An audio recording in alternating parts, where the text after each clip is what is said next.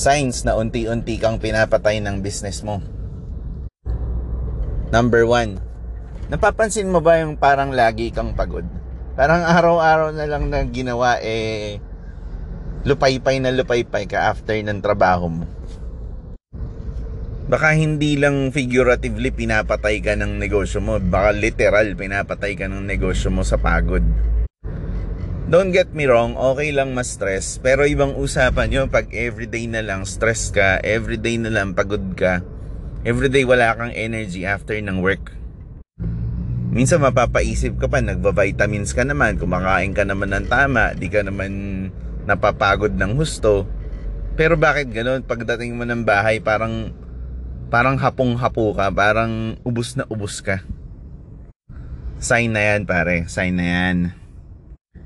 Meron naman kasi nung parang healthy stress, pero ibang usapan kapag ka ganun na eh. 'Di ba? Merong tipo ng level ng stress na habang ginagawa mo yung trabaho o mahirap o stressful, pero pagkatapos mo feeling accomplished ka, minsan nga feeling energetic ka pa eh kasi may ginawa kang something productive. Pero ibang usapan naman yung pag araw-araw eh drained na drained yung pakiramdam mo eh may mali na doon. Number two, yung tipong may business ka nga pero hindi mo naman na-feel na nag improve yung financial situation mo. Yon. Parang may mali, di ba? So, kalimitan yan, kaya ka nga nagnegosyo kasi you want to be in control of your life.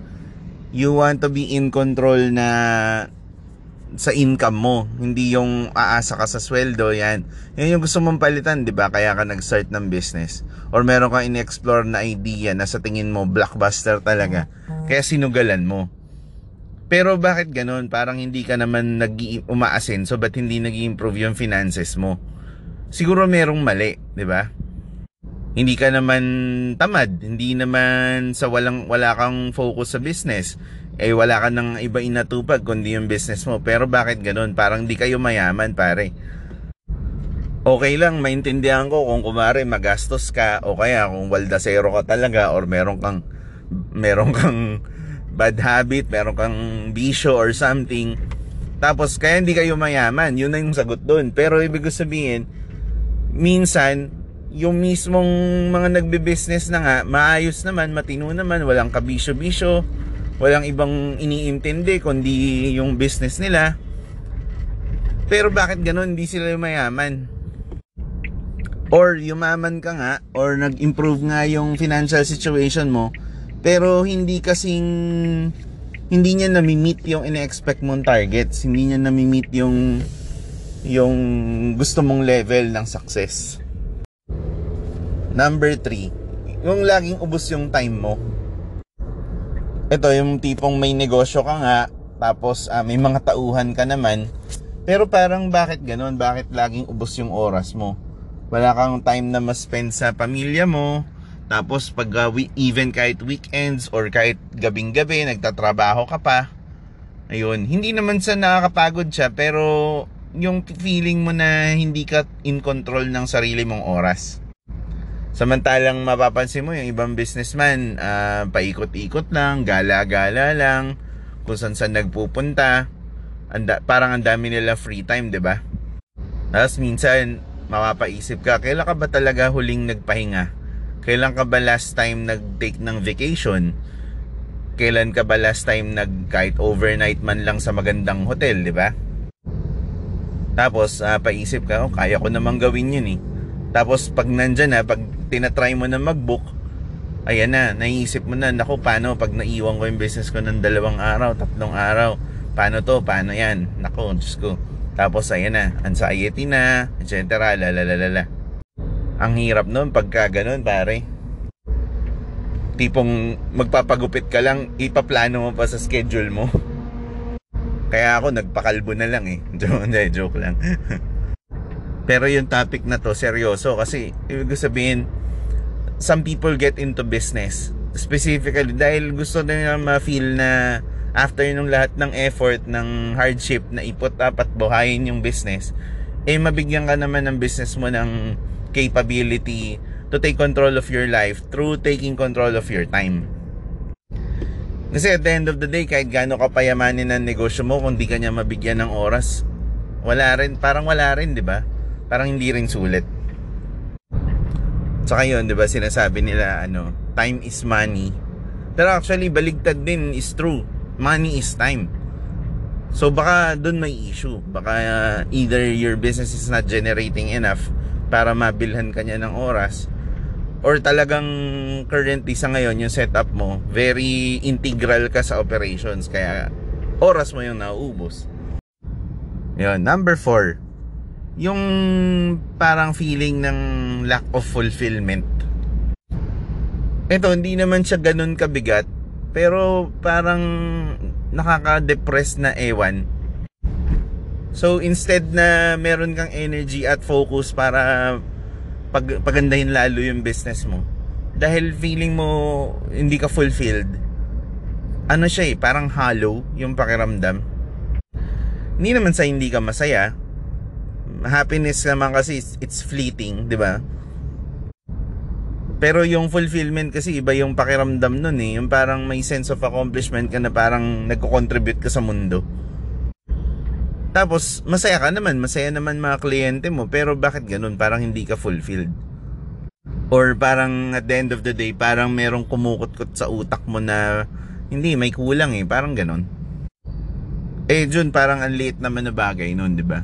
Siguro sa'yo maliit na bagay, pero sa ibang tao kasi, uh, yung lack of fulfillment leads to many other things. Eh, minsan may iba na de-depress tungkol dyan, di ba?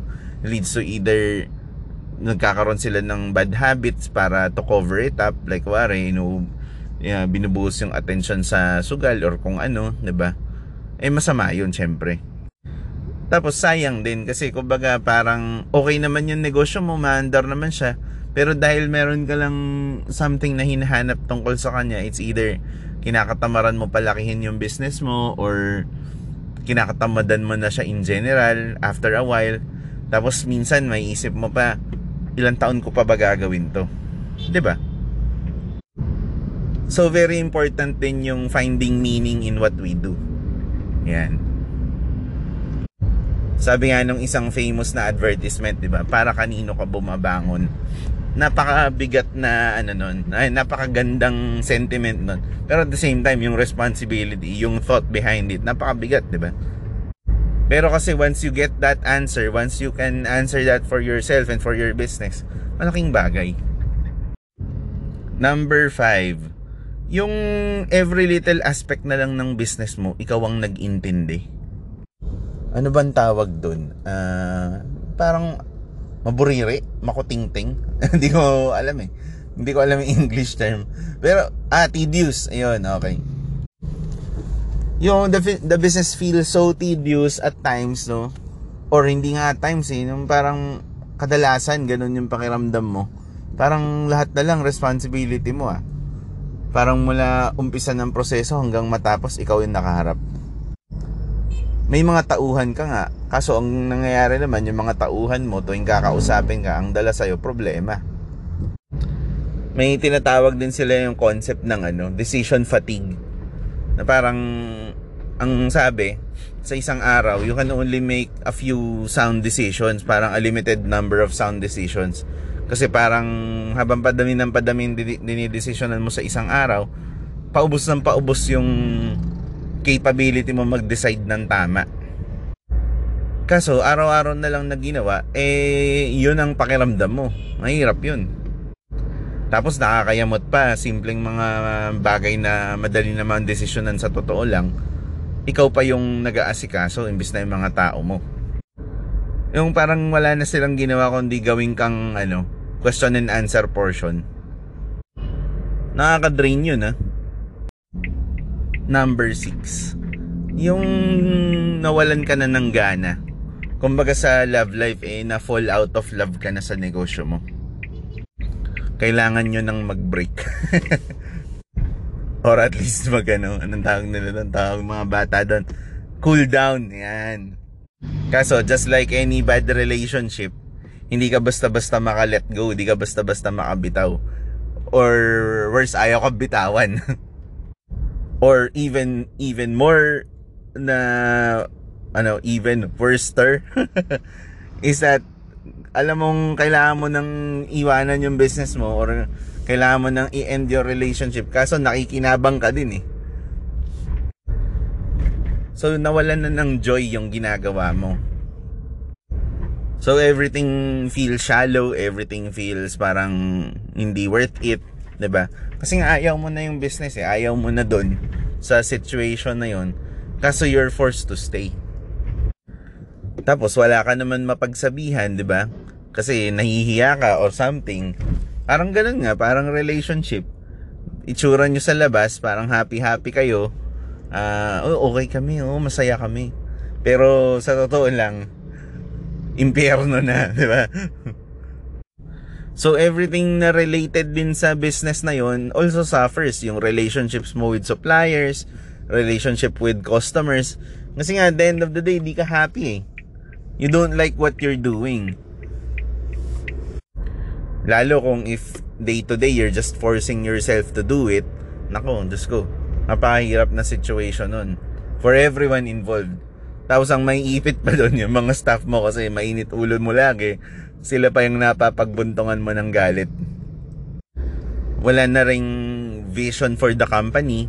Wala nang plans to expand, di ba? Talagang ano na. Medyo malala. Ito, number 8. Tama ba? Number 8 na, no? Yup, tama. Ito, medyo matindi to. Ah, uh, yung parang nadudungisan yung kaluluwa mo dahil sa business mo. Yun. Y- yung tipong siguro kung war yung business mo eh something that has to do with corruption or something na hindi hindi fully tanggap ng konsensya mo or alam mo intrinsically na mali yung ginagawa ng business mo or mali yung business practices nyo, unti-unti kang pinapatay nun eh. Kasi unang-una, sinasacrifice mo morals, sinasacrifice mo yung pagkatao mo, sinasacrifice mo yung value system mo. Eh, that's betraying yourself, di ba? Medyo mabigat yun, medyo Voldemort level ng corruption na yata yun, parang gano'n. So, okay lang, kumbaga, pag, na, pag nakita mo kasi na kuwari may inoffer sa'yo sa business mo na alam mong mali. 'Di ba sudden 'yon, sudden decision point 'yon. Madali siyang mahuli, madali mo siyang tanggihan kasi syempre alam mo naman mali. Kumbaga, ba't lumalapit sa akin to tapos ganito yung offer? Oo, lucrative pero alam kong mali yan. Hindi ko yan gagawin. Kalimitan ganun. Madaling iwasan yon kasi syempre mag-govern na doon yung konsensya mo, yung pagkatao mo unless na lang hangal yung bituka mo, 'di ba? Parang ganon. Pero merong, merong other kind of corruption which is the gradual kind. Yung paunti-unti, you take shortcuts, o sige, pwede na yan. Hanggang sa magulat ka, isa, dalawang taon ka na nag-ooperate. Ganon na pala yung culture ng opisina nyo. Ganon na yung culture ng negosyo mo. Na you cut corners, you lie to customers, uh, you do mga bagay na hindi dapat ginagawa ng matinong tao, 'di ba? 'Yun yung gradual kind of corruption na I think it's much worse kasi napapamana 'yun pare. Yun yung tipo ng corruption na ano eh, nakikita ng mga anak mo sa'yo, nauuwi mo sa bahay, tapos hindi mo napapansin, ginagaya ka na. Hanggang sa dumating yung point na matanda na yung mga anak mo, tapos ganun na rin yung business practice na nakasanayan nila. Kaso paano pagka hindi nila malunok, 'di ba? Minsan nagle-lead pa 'yan sa nasisira yung family, which is such a heavy price. Ayun. Number 9. Obsession. Ito pre yung kabaligtaran or yung negative side ng focus. Kasi merong mga ibang tao, mga ibang negosyante, nung nagkaroon sila ng business and nakatikim ng success, hala, wala na ibang natupag kundi yung business. No, from the moment they wake up, hindi man lang nag good morning do sa katabi, 'di ba? Puro business na agad nasa isip. Pag uwi ng bahay, kasama yung mga bata na ipaglaro sa kanya, business pa rin. Eh, hindi ako magde-deny minsan ganun din ako. No. And it takes a real conscious effort to prevent that. No? kailangan din, yung iba nga umaabot pa na kumukuha ng professional help kasi hindi na, beyond workaholic na eh. Minsan talagang hindi ka na pinapagpahinga ng negosyo mo eh. Hindi na siya umaalis sa isip mo. Laging parang yun na yung buhay mo, 'di ba? I mean, siguro habang nag-uumpisa bootstrapping level, sige, pagbibigyan kita. Pero wag naman yung tipong nakakatatlong taon, apat na taon, limang taon na yung negosyo mo, ganun ka pa din. 'Di ba? Parang at some point uh, siguro try to focus refocus yourself, no. Tingnan mo ano ba talagang importante, ano bang gusto kong gawin. Especially nitong panahon ng COVID, lahat tayo pinagpahinga. Kung workaholic ka, medyo ang kate, 'di ba? Kasi hindi ka sanay eh. Hindi ka sanay ng tenga. Hindi ka sanay na wala kang inaasikaso. Parang tumigil yung mundo natin lahat eh as business people. No. Pero 'di ba, parang refreshing din. Maganda din eh. Nawala yung focus mo sa sa business mo, nagintindi ka ng ibang bagay, inintindi, inintindi mo yung uh, preparedness ng family nyo in terms of emergencies, uh, na, na, napunta yung focus mo into recovering napunta yung focus mo into uh, thinking of what you really like want to get in life what you want to experience di ba? Umabot na sa point minsan na ano yung focus nag-level up pa naging naging obsession naging uh, striving for perfection no? Especially kung meron kang tendency kung may pagka-perfectionist ka sa tawag ng iba OC daw ok-ok daw pero yung iba minamask na lang yun eh. So totoo, hindi mo lang kasi matanggap na ito yung output ng mga tao mo or ito yung output ng business. Eh na ang pinanggagalingan nun pride pare kasi hindi mo matanggap dahil feeling mo kaya mong gawin ng mas magaling. Eh ang point nga, oo, kaya mo gawin talaga yun ng mas magaling kasi sa yung business eh, iba yung motivation mo. Pero ang point, kailangan mo ba talagang gawin yun? 'Di ba? At the expense of what? Your relationships at the expense of your peace of mind. 'Di ba? Parang hindi worth it. Ayun. Imagine mo na lang wala kagaya nung college, 'di ba? May mga klase ka na ano, sobrang gagaling, mga hyper focused. 'Di ba nakakairita din na ganun sila, 'di ba? Na parang pre, magpahinga na mga onte, 'di ba?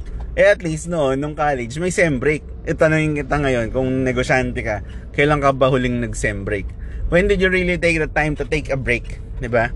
Yung ikaw, yung, kasi dati nung magse-sem break pa lang, di pa nga nagse-sem break, pinaplano na natin lahat ng gagawin natin with the free time eh. Diba? diba? Tapos sa ngayon, ibig sabihin, I know some business people, taon na since their last vacation. Di ba? Ang lala. Yun. What else happens pagka hyper-focused ka sa business mo? 'Di ba ano? Nakakalimutan mo nang tignan yung long term tsaka yung big picture. Eh disservice din yun sa negosyo mo kasi if there's one thing na kailangan ng isang successful business, that's vision, that's uh, knowing what you really want to achieve, 'di ba? And being the captain ng negosyo mo, knowing where to go and how to get there. Yun. Eh pagka ang focus ng driver eh every single thing na lang na gusto mong itama or gusto mong i-perfect. Eh hindi ka na nakapag-drive. Nag-asikaso ka na ng mga kung ano-ano. Diba? Mahirap din yun. Plus it, it wastes so much energy. Sobra nakakapagod siya. Pag ganun. No? Ewan ko, baka na-enjoy mo. Pero coming from from being from working that way nung medyo bata-bata pa ako no hindi ko na ma-imagine how I was able to do that no. Siguro nga dahil bata unlimited energy pa. Pero ngayon ako kailangan i-budget natin yung energy. I-budget natin kung saan natin binubuhos yung time pati. Okay. Number 10 paranoia. Nako eto na. Alam mo yung ganong feeling yung you feel like everyone's out to get you. Parang everyone's out to compete with your business. Lahat na lang ng tao parang sin- sinisira yung business mo or may ginagawa siyang you feel like ala ninanakaw yung customer mo or sinusulot or sinisiraan ka sa supplier whatever para praning ka lang take a chill pill no Kasi talagang wala namang gumagawa nun sa'yo eh. Ikaw lang nag-iisip nun. Unless siguro ikaw yon Parang ikaw yung nagsimula ka ng business, nanggaya ka ng ibang negosyo, tapos you feel like, hindi, papabagsakin ko yung negosyo nila. Kasi ganun ka, kaya feeling mo may nanggaganon din sa'yo. ba? Ang hirap, no? Ang bigat nun, bigat sa isip nun everyday. Iniisip mo yung competition mo, anong ginagawa nila, uh, paano sila nag-operate. Ah, napraning ka na ng gusto. External pa lang pinag-uusapan natin. Paano pa yung internal paranoia? Feeling mo ninanakawan ka, feeling mo yung mga tao mo hindi sulit yung bayad mo, 'di ba? Kumalma ka lang. Kasi internally, marami naman pwedeng gawin. Pwede kang mag-improve ng protocols, improve mo yung systems mo, improve how you do your operations, or simply treat everyone better. 'di ba? Treat your people better. 'Yon. Externally naman, kung napapraning ka sa mga competition, ganyan, eh baka hindi ka aware kasi sa environmental analysis nung negosyo mo. Baka hindi ka kaya hindi ka mapakali kasi hindi mo pa naman talaga inupuan kung gaano ka ba ka talaga kalaki sa industry mo, sa area mo. No? So, kaya feeling mo, talo ka ng lahat kasi hindi ka naman nag-check eh. Hindi mo alam ano ginagawa nila or or kung saan mo dadalhin yung company mo which is worse, 'di ba? Pero kung kampante ka sa kung ano yung business mo, kung what do you want to get from it, kung na-maximize mo na ba siya or kung nakukuha mo ba yung yung sa tingin mong dapat nakukuha mo because of your business, okay na yun. Hindi mo kailangang sunggaban lahat ng opportunity, hindi mo kailangang lunukin lahat ng ng market, hindi mo kailangang serbisyohan lahat ng customer, 'di ba? Piliin mo lang. And wag ka maparanoid kasi lahat naman tayo nagtatrabaho lang, lahat tayo gusto lang kumita. Pero hindi naman ibig sabihin nun na aabot tayo sa point na magsisiraan, na magiging magkakaroon ng underhanded tactics. Ngayon, kung may gumawa nun sa'yo, ibang usapan yon. Kasi if someone is out to get you and is out to get your business, ang unang tanong mo, bakit? Bakit kaya? Baka naman may history or may ginawa kang something or maybe it's simply because di ka nila kilala. Minsan, yun lang ang issue eh pares kayo ng negosyo, napraning kayo pares sa isa't isa, kasi hindi naman kayo nag-extend ng gesture na makipagkaibigan. Eh sa totoo lang, ang laki-laki ng market, no, ang dami niyong pwedeng serbisyohan. Being friends with people in your industry is helpful, even being friends with your competition. Kasi nga, hindi na uso ang competition ngayon. Ang uso ngayon, co-opetition na, cooperative na competition. It means, working together to serve the market better as a whole. Yun. Ayun, so hopefully, out of those 10 signs, eh, konti lang yung nasa iyo. Pero, kung sakaling, kung madami, kung marami dun sa binanggit ko yung nakarelate ka, eh, kailangan natin pag-usapan maigi yan kasi obviously, hindi healthy yung business para sa'yo. At the moment, hindi siya healthy. So, dapat gawan natin ang paraan yan. Kailangan maayos natin yan, matweak yan para ikaw ang sineservisyohan ng business mo and pinapasaya ka niya. Masaya kang gawin siya para masaya kang ini-improve yung business mo. So, ganado ka. And it works for you. Magiging mas successful yung business mo. It works for the people in your workplace kasi mag improve yung culture and whatnot. No? It works for everyone. Alright? So, yun. If you need help, just let me know and so we can talk about it all right